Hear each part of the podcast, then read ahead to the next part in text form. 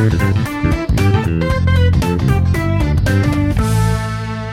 2020 a été une année particulière, c'est le moins qu'on puisse dire.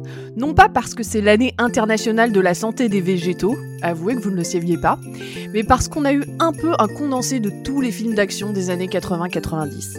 Un accident d'avion dû à un missile, le Brexit, l'invasion de criquets pèlerins en Afrique, l'épidémie, des records de température, des incendies sans précédent en Australie et aux États-Unis, des tempêtes qui emportent les maisons, le port de Meyroud ravagé par une explosion, l'effondrement d'un télescope mythique, mais quand même une éclipse totale de soleil, ça c'est plutôt cool, tout comme le lancement du Crew Dragon de SpaceX euh, par la Falcon 9 et le premier vol habité d'une nouvelle formule. Néanmoins, à Podcast Science, on est là pour vous assurer un peu d'esprit de fête pour cette fin d'année. Venez donc nous rejoindre pour un peu de science de Noël ou de période de fin d'année comme vous voulez et notre dernière émission avant 2021. Nous sommes le mercredi 16 décembre de l'an 2020. Bienvenue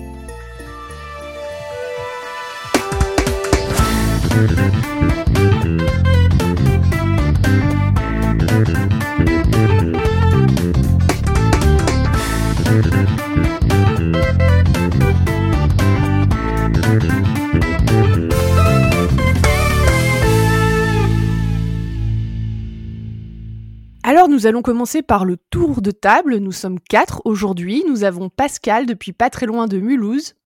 Salut tout le monde. Nous avons Johan depuis Paris. Salut. Cléora depuis Perduville. Hello à tous. Et moi, Alexa, depuis Los Angeles. Et euh, au sommaire de cette émission euh, de donc assez thématique Noël, on va vous présenter quelques petites chroniques rapides. Nous commencerons par une chronique de Johan, Noël en astronomie, la prédiction des événements célestes. Ensuite, nous aurons une chronique de Cléora. Et enfin, euh, une chronique de moi-même sur les rennes peuvent-ils voler et je pense qu'on vous rajoutera aussi une chronique de Eléa pour la version podcast. Alors, bah, écoute, Johan, je te laisse la main. Merci.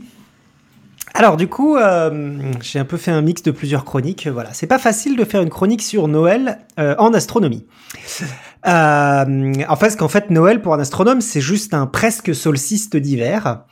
Celui-ci ayant lieu le 21 décembre. Voilà. Donc je rappelle, le solstice d'hiver, c'est le moment où les jours sont les plus courts. Du coup, c'est déjà une fête traditionnelle dans beaucoup de cultures pré-chrétiennes. Par exemple, l'empereur romain Aurélien, en 274 après Jésus-Christ, place au 25 une fête dite du jour de la naissance du soleil invaincu, nom qui, vous l'admettrez, sent bon la fête païenne avec un guerrier poilu au torse luisant brandissant un glaive ensanglanté. Bon, et puis christianisation oblige, quelques décennies plus tard, on va remplacer cette fête bien martiale par la célébration de la naissance de l'autre pacifiste, sans doute pour ne pas avoir ajouté des jours fériés dans le calendrier, sinon les syndicats patronaux auraient râlé. Mais du coup, on sait depuis très longtemps que ce que c'est qu'un solstice et que à ce moment-là les jours seront très courts et que la Terre fait des trucs cycliques. Même un candidat de télé assez moyen pourrait sans doute vous dire que dans exactement 100 ans, le jour le plus court de l'année 2120 tombera grosso modo fin décembre et peut-être même le 21 ou le 22 euh, décembre s'il est assez cultivé. Mais ça, c'est pas, assez banal. C'est pas, banal en fait de, pouvoir prédire un truc aussi précisément 100 ans en avance.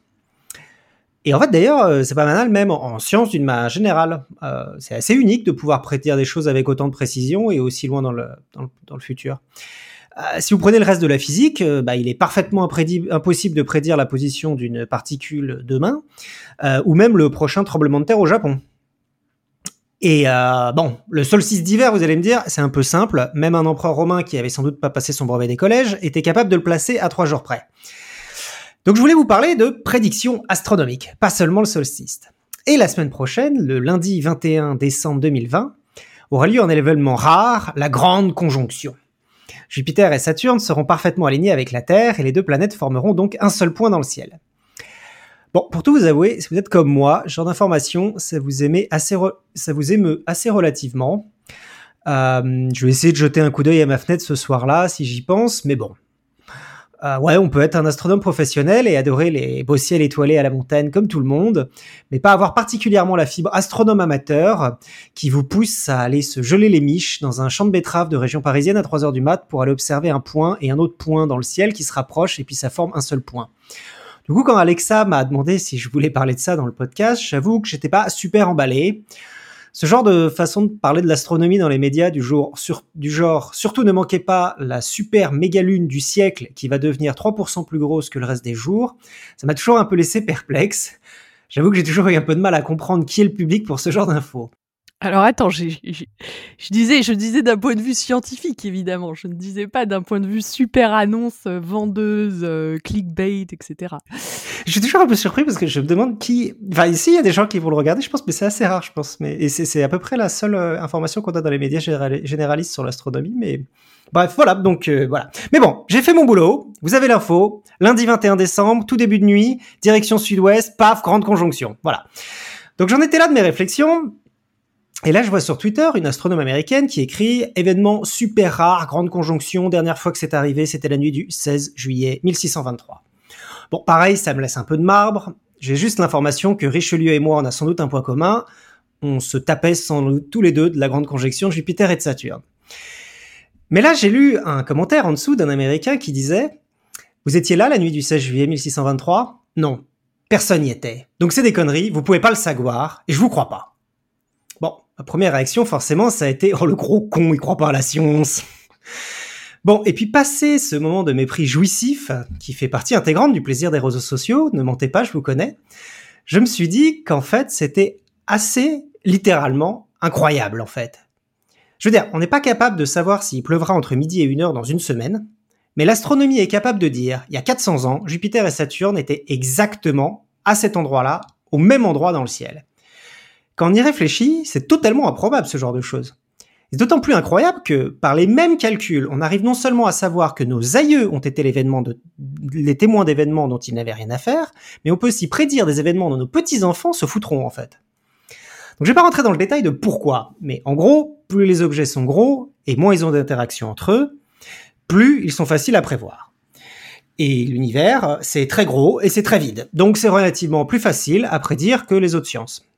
C'est pour ça qu'il est plus facile de modéliser l'univers tout entier sur le prochain euh, milliard d'années que l'articulation de votre gros orteil gauche sur une année.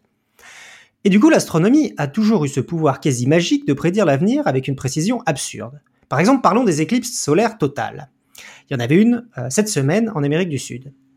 Bon, les éclipses solaires totales, c'est pas comme les superlunes du siècle de mes deux, c'est vraiment un truc de ouf en fait. Si vous en voyez une dans le chemin de totalité sans nuages une fois dans votre vie, vous vous en souvenez très certainement avec émerveillement. Et bien la prochaine qui sera proche de chez nous, euh, en France métropolitaine, aura lieu dans le nord de l'Espagne en 2026. Et c'est pas genre vaguement durant l'été 2026, c'est à Saragosse, l'éclipse totale commencera à 20h28 et 57 secondes le 12 août 2026 et se finira 1 minute et 25 secondes plus tard. Et si vous ne voulez pas aller en Espagne, la prochaine en France aura lieu en 2081. Donc soyez au toquet, la totalité aura lieu à Paris le 3 septembre 2081 euh, de 9h37 et 21 secondes à 9h38 et 49 secondes. Et même un site avec une vidéo simulée de l'éclipse ce jour-là. Et du coup, la réaction de ce mec sur Twitter est pas idiote en fait. Si quelqu'un me dit qu'il est capable de faire une prédiction fiable, même assez vague, sur la France des années 2080, je le crois sans doute pas dans la majorité des cas. Et pourtant, je viens de vous faire une prédiction du 3 septembre 2081 à 9h37 que la Lune passera devant le Soleil à Paris. C'est vraiment diabolique quand on y pense. Et depuis très longtemps, depuis les habitants de la Grèce ancienne en fait, la machine d'anticitaire, c'est le plus vieux mécanisme à engrenage connu. On en a retrouvé un unique exemplaire avec des engrenages en bronze dans une, dans une épave il y a 100 ans. Et la machine date du 1er siècle avant Jésus-Christ. Il s'agit du premier calculateur analogique au monde et il permettait de calculer les positions astronomiques et donc les éclipses. Et nos meilleures intelligences artificielles à ce jour n'arrivent pas à prédire la météo il y a dans un mois. Et la première machine au monde permettait de prédire des éclipses plusieurs décennies en avance il y a 2100 ans. Donc c'est pas tellement étonnant en fait que l'astronomie et l'astrologie aient pendant longtemps associé, euh, aient été associées, euh, parce que l'astronomie c'est littéralement une science qui permet de prédire le futur avec une précision littéralement incroyable. Et c'est pas non plus un hasard si la révolution copernicienne, qui donne à l'humanité une méthode pour la première fois permettant de faire des prédictions vaguement fiables sur l'état du monde, et ceci était initié par des astronomes, Copernic, Galilée, et puis Copernic, Galilée et puis Newton. Quoi de mieux qu'une science permettant de prédire des événements incroyables avec une précision diabolique pour, pour nous convaincre? Eh ben, j'aime beaucoup, Johan. C'est très très chouette. Euh, mais du coup, euh, on, enfin, la personne sur Twitter euh, qui disait qu'on qu'on pouvait savoir ce qui se passait à l'époque, c'était quand même relativement vrai quelque part. Je dis pas que c'est pas vrai, c'est juste que c'est, enfin, ça, te paraît pas absurde en fait. Oui, non, clairement. C'est tellement précis que ça paraît absurde en fait que ce soit vrai. Je veux dire, on n'est pas capable de prédire la météo et pourtant on est capable de prédire ce qui s'est passé en juillet 1006. Enfin, j'ai oublié la date, mais c'est ça. C'est-à-dire que c'est pas du tout incroyable qu'il y croit. Enfin, c'est pas du tout anormal qu'il y croit pas en fait. J'ai envie de dire. C'est oui, c'est complètement un effet d'annonce. Pour n'importe quelle autre précision, prédiction, j'y croirais pas non plus en fait. et alors, Gpif nous dit dans la jet, dans la chat room, donc l'astrologie est une science. J'ai bon. Exactement. Euh, donc, bah écoute, euh, voilà, c'est très bien. Je pense qu'on peut passer à la chronique de Cléora, qui va nous ramener euh, de l'astronomie vers, j'avais failli dire l'astrologie, désolé, vers oh. la biologie. Donc quelque chose de, qui est aussi une source d'émerveillement. Peut-être moins de prédictions à long terme, mais d'émerveillement aussi. Alors pas vraiment de la biologie, hein. je vais parler plus des sciences humaines et sociales. Parce qu'on a un peu de bio, un peu d'astro, je voulais rajouter un peu un peu de sciences humaines. On a un peu de tout. Et donc je vais commencer par une question très simple. Est-ce que vous, vous croyez au Père Noël? Donc j'imagine que non. Sans froisser l'une de vos croyances, normalement, seuls les enfants croient au Père Noël. Enfin, il me semble. Mais pourquoi seulement les enfants d'ailleurs? Donc voilà la question dont on va essayer d'effleurer ensemble. Si j'insiste dessus, vous vous doutez bien que la réponse ne soit pas si simple du genre bah les enfants croient au Père Noël parce qu'ils sont trop naïfs et trop stupides. Déjà, si vous pensez ça, vous avez d'abord un sacré mépris pour les enfants. Hein. Alors qu'en plus, plusieurs études montrent que dès la naissance, le nourrisson est loin, d'être stupide. Alors imaginez, imaginez un enfant. Un exemple parmi des dizaines en psychologie du développement, il est démontré que dès les premiers mois, le nourrisson fait bien la différence entre ce qui existe et ce qu'il perçoit. Genre un objet qui disparaît sous ses yeux, c'est pas parce qu'il n'existe plus, mais juste qu'il est caché et qu'il ne, qu'il ne le voit plus, quoi. Un nourrisson semble également avoir, par exemple, déjà une très bonne intuition des lois physiques qui régissent le monde dans lequel, il vient de naître. Par exemple, il fixe intensément du regard un objet en mouvement qui vient de traverser un mur, comme s'il était choqué, genre what the fuck. Encore une fois, tout ça dès les premiers mois, en tant que nourrisson. Alors imaginez pour un enfant de quelques années avec des capacités cognitives plus développées. Comment il peut croire à une chose pareille que le Père Noël puisse exister? Depuis plus d'un siècle, c'est une question qui est plutôt bien médiatisée. Pour exclure la, l'hypothèse de la naïveté comme réponse à la question du pourquoi ils y croient, il faut étudier le nombre d'enfants qui croient au Père Noël en fonction du développement cognitif. Donc, le cognitif, la cognition, c'est-à-dire l'apprentissage, la mémorisation, la réflexion, le langage, et j'en passe. Tout ça au fur et à mesure que le cerveau se développe. Ce que la littérature scientifique ressort de ce genre d'études, c'est que le développement cognitif, certes, explique une partie de ne plus croire au Père Noël avec l'âge, avec le développement du cerveau, mais n'explique pas tout. Peu importe l'intelligence et les capacités cognitives de l'enfant, c'est pas ce qui explique majoritairement pourquoi le Père Noël reste toujours présent dans la tête des enfants, en fait. Dit très grossièrement, très très grossièrement, hein, ça veut dire qu'une telle croyance inculquée aux enfants pourrait très bien fonctionner si dès la naissance, le cerveau et les capacités cognitives étaient similaires à un adulte. Pour expliquer pourquoi les enfants y croient, donc, il y a donc quelque chose d'autre de sous-jacent encore. Il faut aller plus loin dans la tête des enfants, mais pas physiquement ou neurologiquement. Davantage psychologiquement, comment l'enfant perçoit et se représente le monde qui l'entoure. Très récemment, donc publié en, 2020, hein, le psychologue australien Rowan Capitani a eu l'idée de comparer le Père Noël à d'autres figures réelles et fictives, allant de, euh, l'oncle qu'on a croisé hier à la princesse Elsa de Disney. Sur plus de 150 enfants âgés de 2 à 11 ans, ils ont simplement posé la question à chaque personnage. Penses-tu qu'il est réel? L'enfant répond alors de une étoile pour répondre non, c'est-à-dire totalement fictif, comme la princesse Elsa de Disney, à 9 étoiles pour répondre oui et totalement réel, comme l'oncle qu'on a croisé hier. Ils l'ont fait sur, sur plus de 150 enfants, mais aussi sur une cinquantaine d'adultes. Donc si vous voulez, on peut jouer ensemble à ce petit jeu. Je vais vous poser la question et vous me répondez par un chiffre de 1 à 9.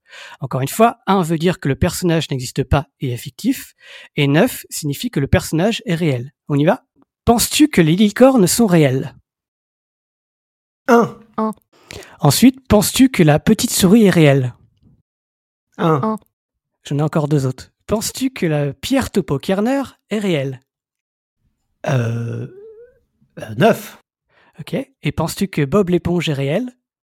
9. 1. Tu penses que Bob l'éponge est réel? Voilà, donc comme on l'a pu expérimenter rapidement ensemble, les réponses sont très binaires. Soit c'est réel, soit c'est fictif, et point, il n'y a pas à tergiverser à mille ans. Quoi. Dans l'étude, on retrouve un peu la même chose concernant les adultes, mais seulement les adultes. Les enfants, eux, ne sont pas si binaires. Ils ne classent pas tous les personnages en totalement fictifs ou totalement réels. Par exemple, les dragons sont mi-réels, mi-fictifs. Ils sont 4 étoiles sur 9 pour les enfants. Pareil, le lapin de Pâques est plus vers 7 étoiles sur 9.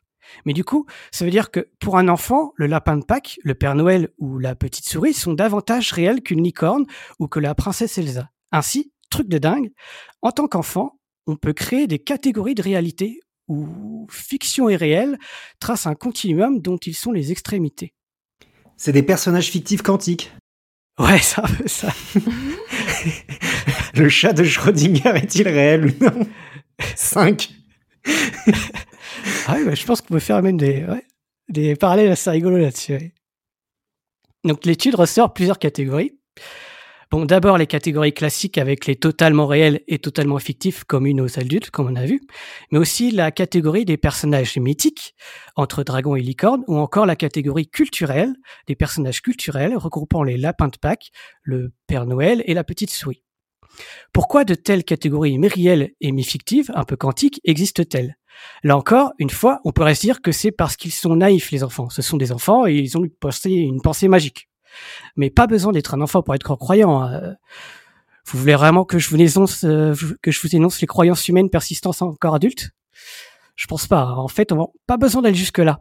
L'étude le montre également. J'ai dit précédemment que l'adulte catégorisait les personnages de manière binaire, soit totalement réel, soit totalement fictif. Ben en fait, j'ai menti. Un peu comme vos parents au sujet de l'existence du Père Noël. En vrai, il existe une troisième catégorie commune aux enfants, qui est ni réelle, ni fictive, mais un peu du genre, euh, bah je sais pas trop, et alors c'est mi-figue mi-raisin. C'est une catégorie ambiguë qui regroupe des figures et personnages suivants. Les fantômes, les dinosaures et les aliens. Et Oh Jésus oui. aussi, non? Enfin, Alors, pas on- Jésus, mais il y a des figures religieuses, genre. euh, Ouais, on n'a pas, il y a- l'étude ne prend pas Ouais. exprès les figures religieuses en fait. Ah. Parce que Moïse, tu vois, c'est pas. Pas extrêmement clair quand même. Ouais. ouais. Ouais, ouais, parce que c'est il y a les traces historiques quand même pour Jésus par exemple. Ouais, ouais, Jésus, ouais, je pense que, mais euh, quand tu cherches plus vieux, ça commence à devenir un peu compliqué quand même. Ouais, ouais. C'est flou, quoi.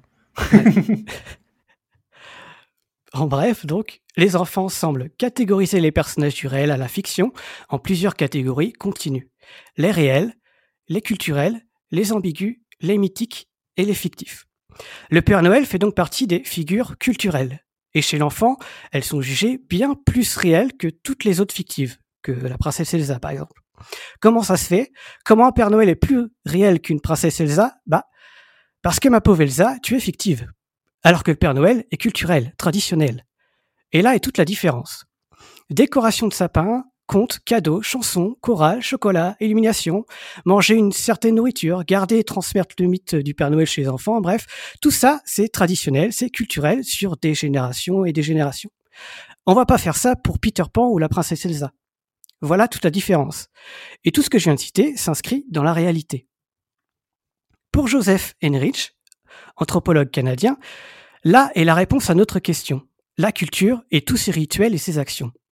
Pourquoi un rite peut, se- transmettre de génération en génération alors qu'on pourrait, à première vue, tous penser que ça saute aux yeux, que c'est stupide et de l'ordre de la croyance? Eh ben, sa réponse euh, se résume en une phrase. Les actions sont plus importantes que les mots. Ce n'est pas un texte qui permet les transmissions culturelles, ni les témoignages des adultes, des sachants ou des parents en disant que je sais que c'est vrai, je l'ai ressenti et je l'ai vu. Non, ce sont les actions et toute l'énergie déployée. Pourquoi le Père Noël n'existerait pas si tous les adultes mettent autant d'énergie? Voilà ce que penseraient euh, les enfants en fait. Les adultes en font des caisses de partout, même à la télé, même dans la rue avec les lumières, même Madame le maire, même tonton machin et, tonton, et tante machine qui, qui même détestent mes parents mais sont pourtant d'accord avec eux sur le Père Noël. Bref. Pourquoi le Père Noël n'existerait pas si toutes les personnes mettent autant d'énergie en, en, le Père Noël, encore la croyance de ce Père Noël? Pourquoi tous les adultes feraient ça, autant d'efforts, si eux-mêmes n'y croient pas? Car je sais pas vous, je sais pas si vous avez remarqué, mais les premiers qui insistent à décorer un sapin de Noël et faire tout un pataquès sur la tradition, ce sont surtout les parents, les adultes et les plus grands. Pour conclure, les enfants ne sont pas cons. Non, non, non. Penser que le Père Noël existe, ce n'est pas parce que la magie et le, fantastique, ça leur plaît. C'est surtout les, actions coordonnées et démultipliées de tous les plus grands et les adultes qui le font questionner. L'action rend plus crédible une croyance. Voilà la réponse à notre question. Les enfants croient au Père Noël, pas parce qu'ils sont cognitivement à la ramasse, mais parce qu'on les manipule culturellement par nos actions. c'est top et je trouve que d'une manière générale, euh, ça, ça, ça, remet en perspective plein de choses aussi sur les croyances, euh, même au niveau, euh, on va dire, théorie du complot et des choses comme ça, qui souvent s'appuient sur des faits très très réels et qui leur donnent plus de, de densité, quoi. Exactement. J'aurais aimé faire un petit paragraphe en plus là-dessus, mais j'ai pas eu le temps de tout bien rédiger. Non, mais c'était chouette. Enfin, je trouve que c'est, c'est ouais, au-delà de, de, Noël, ça, ça remet beaucoup de choses en perspective. C'est. Je suis sorti hier et il y avait un petit euh, garçon qui a demandé à sa maman en traversant le passage protégé à Maman, il habite où le Père Noël? Et euh, bref, ça m'a fait rigoler. La maman était un peu désarçonnée. Euh, euh pôle Nord. Bah, ça montre à quel point effectivement ça met des éléments du réel quoi. Il habite forcément quelque part sur Terre, euh, sur Terre. Et d'ailleurs, d'ailleurs, pour faire le lien, on va parler du Père Noël dans ma chronique, mais on va parler des reines du Père Noël. Euh, et donc euh, de l'endroit où habitent ces reines. Alors moi, ce sera pas une chronique scientifique réelle pour le coup, mais c'est plus euh, une sorte de j'ai eu l'idée de me dire les reines du Père Noël volent peuvent-ils voler? C'est des choses en fait qu'on retrouve souvent. Et des questions que les enfants peuvent poser d'ailleurs. Souvent euh, moi j'ai déjà eu des, des neveux et nièces qui ont dit mais c'est bizarre les reines du Père Noël parce qu'ils ont pas d'ailes. Comment est-ce qu'ils peuvent vraiment voler? Ça fait partie des genres de questionnements que les enfants euh, se posent justement quand euh, on commence à partir de la de, la croyance vers se rendre compte que le Père Noël n'existe pas. Alors du coup, je me suis dit d'un point de vue euh, d'un point de vue biologique, est-ce que les reines en fait telles qu'ils sont en tant que, que reines que mammifères peuvent voler? Alors si on se pose cette question, finalement on va essayer de voir biologiquement si c'est possible ou non. Est-ce que c'est possible d'avoir des rennes volants? Alors d'abord, vous, d'abord ici, euh, qu'est-ce que vous en pensez? À votre avis, est-ce que c'est possible? Hmm. bah, euh, À quoi ils ressemblent les animaux volants? Est-ce qu'il y a des... Ah. Il y a des mammifères volants? Oui. oui, il y a des mammifères volants, j'ai un doute. C'est vrai ça? Les chauves-souris, Johan. Ah merde, pardon. Bah, pardon. ah, il était frustré. Euh, mais je pensais plus à des trucs genre vache, moi, ou reine, par exemple. mais est-ce qu'il y a des animaux gros volants comme ça? Est-ce que c'est quoi les plus gros animaux volants? Ouais, il y avait des gros dinosaures quand même qui faisaient bien la taille d'un renne, non? Alors, ils faisaient pas la taille d'un renne, ils étaient plus légers, mais c'est intéressant ce que tu dis parce que c'est quelque chose qu'on va aborder dans cette petite mm. chronique les vertébrés volants effectivement vont être plus légers. Alors euh, justement, ça, tombe bien ce que tu dis parce que donc les, les rennes ce sont des donc ce sont pas des enfin ce sont des vertébrés bien sûr, mais ce sont au sein des vertébrés des mammifères, des mammifères cervidés euh, qui sont originaires des régions arctiques et subarctiques. Ils sont robustes, comme tu l'as dit, ils sont gros, ils peuvent peser jusqu'à 180 kg pour les mâles, euh, allant jusqu'à 1m30 au garrot. je suis pas gros, je suis robuste. Tu n'es pas gros, tu es robuste. Donc Mais oui, Obélix. Et euh, comme tous les mammifères, euh, en fait, le renne possède un plan d'organisation qui est conservé, avec notamment euh, quatre membres servant à la locomotion. Le plan d'organisation, c'est vraiment le, un peu la carte du, du, d'un, mammifère, un carte, la carte d'un être vivant. C'est vraiment son, ce qui, ce qui, est important sur son organisation, ce qui concerne tous les mammifères. Et donc, tous les mammifères, ils ont quatre pattes, par exemple. Et donc, pour tirer le traîneau, le renne doit être capable de voler euh, probablement en utilisant ses membres, étant donné que les membres servent globalement à la locomotion. Et donc, selon le principe de la convergence évolutive, c'est-à-dire que des espèces qui vivent dans un même milieu, une même niche écologique, ici l'air, euh, présenteraient les mêmes adaptations, on peut imaginer que tous les mammifères capables de voler vont présenter les mêmes adaptations au niveau de leurs membres locomoteurs. Or, comme on l'a dit un peu plus tôt, les seuls mammifères capables de vol actif, euh, il faut du vol actif, puisque si on veut permettre aux rennes, qui est si robuste justement, de pouvoir voler et de pouvoir s'extraire du, sol pour voler, euh, il faut vraiment du vol actif. Euh, sachant qu'il faut tirer le traîneau aussi, si on pense euh, au Père Noël. Et donc les seuls mammifères capables de voler et d'avoir un vol actif, ce sont les chauves-souris, qui elles possèdent des pattes avant dont les mains sont modifiées en forme d'ailes avec des doigts très très allongés. Le problème pour notre reine, c'est que si on étudie l'anatomie d'un renne du Père Noël tel qu'il est euh, montré dans des photos ou dans des images, des dessins, on se rend compte que l'anatomie du renne, elle est parfaitement normale, comme un renne classique. Il a des pattes avant qui sont rigoureusement euh, identiques aux autres rennes, ce qui exclut a priori toute adaptation particulière au vol. Et on peut aussi exclure l'existence d'une paire de membres supplémentaires, c'est très improbable, étant donné le plan d'organisation des mammifères, on sortirait de ce plan d'organisation connu. Et si vous voulez ce genre de détails, vous allez me dire, et les dragons? On en a parlé des dragons dans l'épisode Les règles euh, des êtres vivants, euh, et notamment on a vu que c'était très très improbable qu'on ait euh, l'apparition d'une nouvelle paire de membres. Donc nous avons un plan d'organisation normal, nous avons un plan d'organisation des mammifères et nous n'avons pas d'ailes. Comment est-ce que les rennes pourraient voler? La vérité concernant les rennes du Père Noël est donc ailleurs. Si on se penche un peu sur les hypothèses proposées pour expliquer ce vol, l'une semble particulièrement prometteuse, puisque si on lit différents écrits sur les rennes du Père Noël, il semblerait qu'ils soient capables de voler après l'ingestion d'un lichen particulier qui est présent uniquement dans le village du Père Noël. Donc cette théorie est intéressante, car elle permet d'expliquer plusieurs choses. Elle permet d'expliquer déjà pourquoi on a une toute petite population de rennes, huit rennes euh, sur toute l'espèce, qui semblent être dotées de vol. Ils s'appellent Tornade, Danseuse, Fringant, Furie, Comète, Cupidon, Tonnerre et Éclair. On n'aurait que ceux-là qui sont capables de voler, étant donné que ce sont les seuls qui ont accès à ce lichen particulier. Cela permettrait aussi d'expliquer euh, qu'on trouve cette habilité euh, chez, les, chez les deux sexes de façon assez assez euh, proportionnel ici. Et ça permettrait d'expliquer l'absence d'adaptation morphologique puisque on a cette sorte de symbiose peut-être avec suite à l'ingestion du lichen. Ça pourrait aussi expliquer pourquoi les rennes restent au sol tout le reste de l'année. finalement, il y a uniquement lorsqu'ils mangent ce, ce lichen qu'ils sont capables de voler et donc le reste du temps, ils vivent leur vie de reine normale. Si l'espèce de lichen reste à définir, et c'est dommage qu'on n'ait pas Eléa ce soir car elle pourrait nous en dire plus à ce sujet, il semble assez clair qu'il s'agit d'une espèce qui est saisonnière, qui possède cette propriété une partie de l'année seulement, et euh, les premières observations de rennes volants, elles datent de 1821. Euh, elles sont trouvées, ces traces, dans un pollen publié par William euh, Gillet, qui fait l'état d'un seul renne au départ, rennes qui deviennent 8 en 1823. Donc on peut très bien penser qu'on ait une acquisition à ce moment-là de cette propriété du lichen, et on a d'abord un renne qui a mangé ce lichen en 1821 pour finalement en avoir 8 en 1823 qui sont restés depuis les rennes du Père Noël.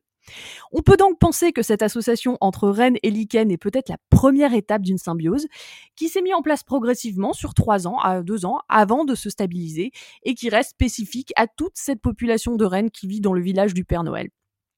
Et vu que les rennes semblent les mêmes depuis 1823, une autre observation qu'on peut faire, c'est que euh, peut-être que ce lichen conférerait une action protectrice du vieillissement étant donné que euh, bah, normalement un renne ça ne vit pas euh, plusieurs centaines d'années. Or là, si on compte depuis 1823, ça, fait quand même un sacré paquet d'années. Donc, ce qu'on peut penser aussi, c'est que, comme toujours, il faut étudier la, biodiversité pour trouver des cibles thérapeutiques. Donc, euh, peut-être que ce lichen pourrait être une cible prometteuse pour l'étude de remèdes contre le vieillissement. Et comme on le dit souvent hein, à Podcast Science, étudier la biodiversité et le vivant, c'est important un peu à tous les niveaux. Euh, et en tout cas, euh, ce qu'on espère avant d'aller vers ces, ces, cibles thérapeutiques prometteuses, c'est que les rennes mangeront bien leur lichen cette année pour vous livrer des présents, de la joie et du réconfort à cette fin d'année très compliquée. Trop cool. Et donc, je voulais quand même euh, dire euh, dans la chatroom euh, qu'ils avaient une solution à ton problème. Est-ce que les runs volent ou pas Avec une bonne catapulte, oui. Effectivement, avec une belle, euh, avec une belle cataculte. Oui, mais alors ce serait plutôt du vol plané, tu vois, comme un, un, un écureuil volant. Ce serait pas un vol, euh, un vol actif. J'arrive à parasiter un épisode sur les rennes avec des chauves-souris. Très fort, quand même. Alors, est-ce que Rudolf a choisi un mode de consommation différent? Alors, Rudolf, je crois euh, que c'est le nom dans une autre langue, en fait, que le français. Donc, peut-être qu'en fait, euh, euh, tonnerre et, et tout ça, c'est un autre. Mais peut-être que Rudolf, effectivement, on a peut-être un, un Rudolf qui est un peu l'outsider, le, le reine, euh, le reine de remplacement, en fait. Ah, c'est celui qui a le nez rouge. C'est celui qui a le nez rouge. C'est peut-être le nez rouge qui lui confère encore une habilité particulière de meneur.